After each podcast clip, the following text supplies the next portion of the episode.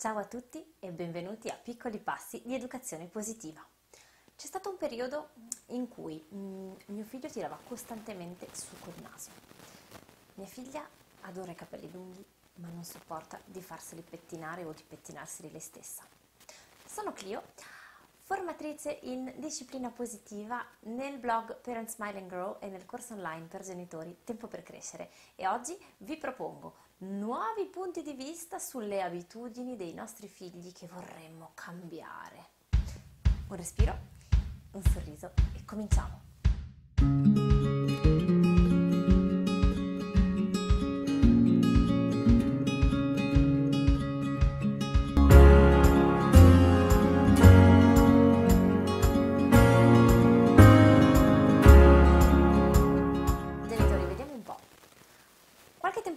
Mamma mi ha chiesto, sai, proprio in questi giorni mi sono ritrovata in una situazione che non sapevo come gestire.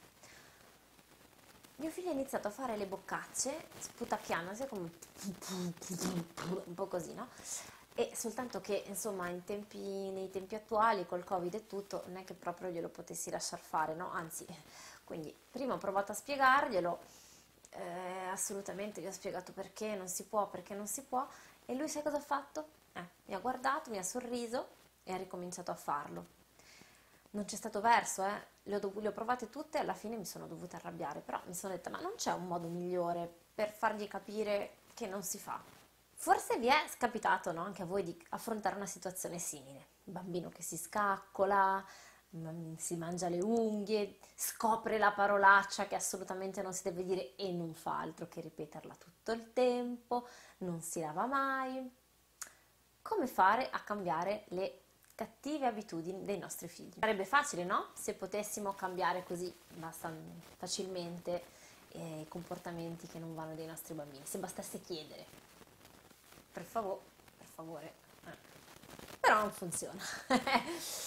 Anzi, di solito più insistiamo, più chiediamo, più facciamo notare che non si fa, eccetera, eccetera, più continuano.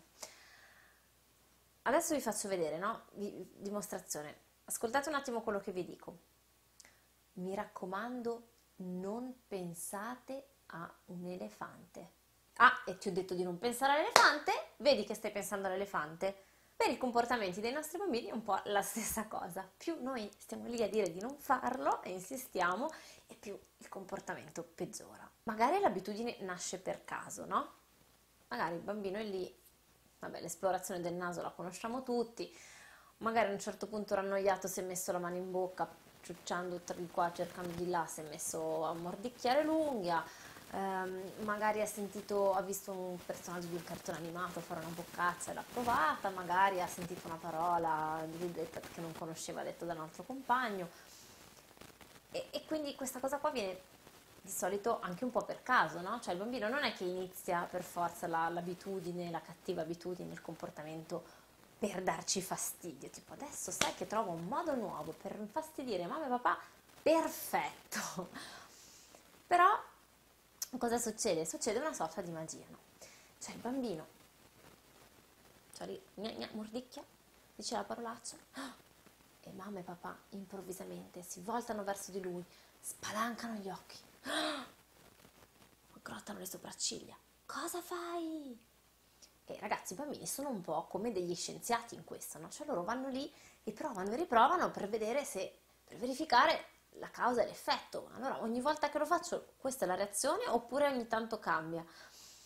E poi, e poi scoprono anche una cosa incredibile, no? Cioè quanta attenzione, quanto potere hanno su noi adulti, i bambini con quei comportamenti lì. Cioè, ma papà erano tranquilli, stavano facendo tutt'altro, hanno persi col telefono. A me, a me è bastato dire una roba e loro si sono girati. Ah! Ma è magico, aspetta che riprovo, eh? Andiamo un'altra volta, vediamo se succede un'altra volta così. Allora, qual è la, la, la cosa, no? Che magari non, queste abitudini non nascono per niente come un modo per darci fastidio, nascono casualmente, però però i bambini saranno sicuramente pronti a entrare nel gioco se noi lo rendiamo tale. Può essere difficile, eh?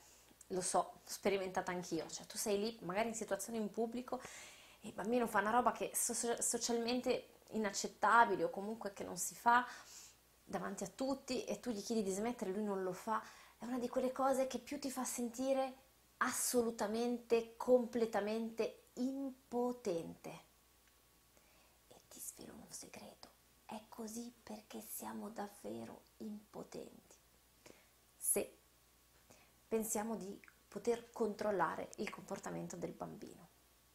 Se il nostro obiettivo è quello di costringere il bambino, allora sì, siamo assolutamente impotenti. Dov'è che abbiamo invece del margine? Provate a costringere il vostro capo a farvi un aumento o il vostro compagno a farvi, una, a farvi a vedere con voi una maratona di film strappalacrime. Funziona? Perché a me non è funzionato. Um, la stessa cosa vale per i bambini. Non più insistiamo e più ah, anche i bambini hanno bisogno di decidere per sé. Certo, noi siamo abituati che eh, insomma tipicamente li costringiamo con la forza, però ecco la riflessione è più legata è questo che vogliamo insegnargli a uh, costringere le altre persone a agire con la forza oppure a uh, decidere per sé. Io vi propongo di fare un'altra riflessione. Primo passo, innanzitutto decidete voi. Decidete voi che cosa potete fare. Voi, come potete agire. Per esempio, siamo di là in sala insieme a un bambino, al nostro bambino, e lui si scaccola senza domani oppure fa dei rumori fastidiosi con la bocca? Possiamo dirgli, guarda amore, a me proprio quando fa così mi, mi dà fastidio. Facciamo che quando proprio non ce la faccio più, io vado di là, eh? E poi ci alziamo e ce ne andiamo. Così abbiamo anche guadagnato 5 minuti di tranquillità. Oppure il bambino dice una parolaccia? Possiamo chiedergli, ah, e questa è una parola nuova, dove l'hai sentita? No, perché sai, ti devo dire un segreto. Ci sono delle parole che in realtà possono fare male agli altri, possono ferire, è meglio non usarle. Però sai che io conosco un'altra parola schifosissima? E lì possiamo puntarla sul gioco, no? Spesso i bambini quando dicono le prime volte la parola, cioè perché l'hanno sentita ma non sanno realmente no, qual è il significato. E non so se avete notato che ci sono quelle fasi eh, intorno ai 4-5 anni in cui i bambini adorano dire tutte le cose legate a pipì, vomito, cose un po' schifose. Ecco, lì possiamo cogliere la, palza, la palla al balzo e trasformarlo in un gioco. Cui noi diciamo, riempiamo di tutte queste parole che ai loro orecchi sono volgari, sono trasgressive, ma che invece noi sappiamo essere sicure. Oppure ancora, sputacchia, prevediamo un apprendistato in un posto che a lui piace, tipo il parco, no? Ci mettiamo d'accordo con lui, guarda, se hai questo comportamento qua, ho fatto il caso dello sputacchio, però può essere che spintona gli altri, che urla, che non viene quando lo chiami, insomma, mettiamoci noi il comportamento. Allora, guarda, quando succede che fai così, dobbiamo, io vengo, ti prendo per la manina e dobbiamo tornare a casa, ok? Però se tu invece scegli di non farlo, tutto a posto. E la prima volta che compare il comportamento, gli prendiamo la manina e lo portiamo a casa.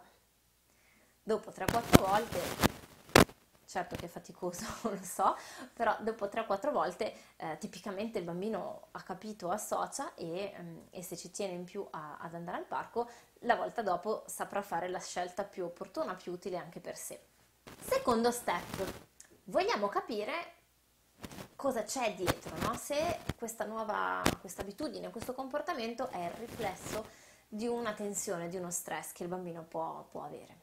Perché capita anche a noi, no? adulti, quanti, quante volte ci è capitato di arraffare il pezzo di pane, il cioccolatino o, o la bottiglia o il bicchiere di vino perché siamo tesi, siamo stressati, perché abbiamo un pensiero eh, e quindi un po' per, in maniera inconsapevole per non sentire abbiamo il gesto, l'abitudine.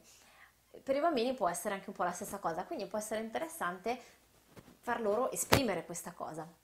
E quindi possiamo incoraggiarli a dirci, a raccontarci e noi ascoltare cosa c'è, cosa succede, come si sentono. Possiamo anche eh, usare i giochi di ruolo in cui facciamo il gioco del fare finta oppure usare delle domande no? in cui incoraggiamo, ci mostriamo curiosi realmente.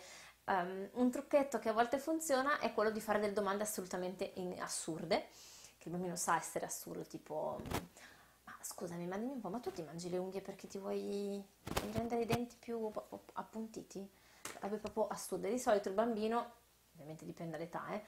con i bambini più grandi no, però i bambini piccoli tipicamente ti guardano come se fossi uscito da un altro pianeta, come dire ma sei matto, e, e rispondono dicendo ma no, è perché, e ti danno il vero motivo. Può essere un'astuzia che funziona. Terzo passo, capitolo a parte per la prevenzione. Perché? Pensiamoci bene, no? se tutto questo a Maradan eh, di gesto che non va a noi, che diciamo non si fa, cosa fai mamma mia, attenzione bambino che ripete perché vede che così ha una sorta di potere magico su di noi, alla nostra attenzione, quindi circolo vizioso.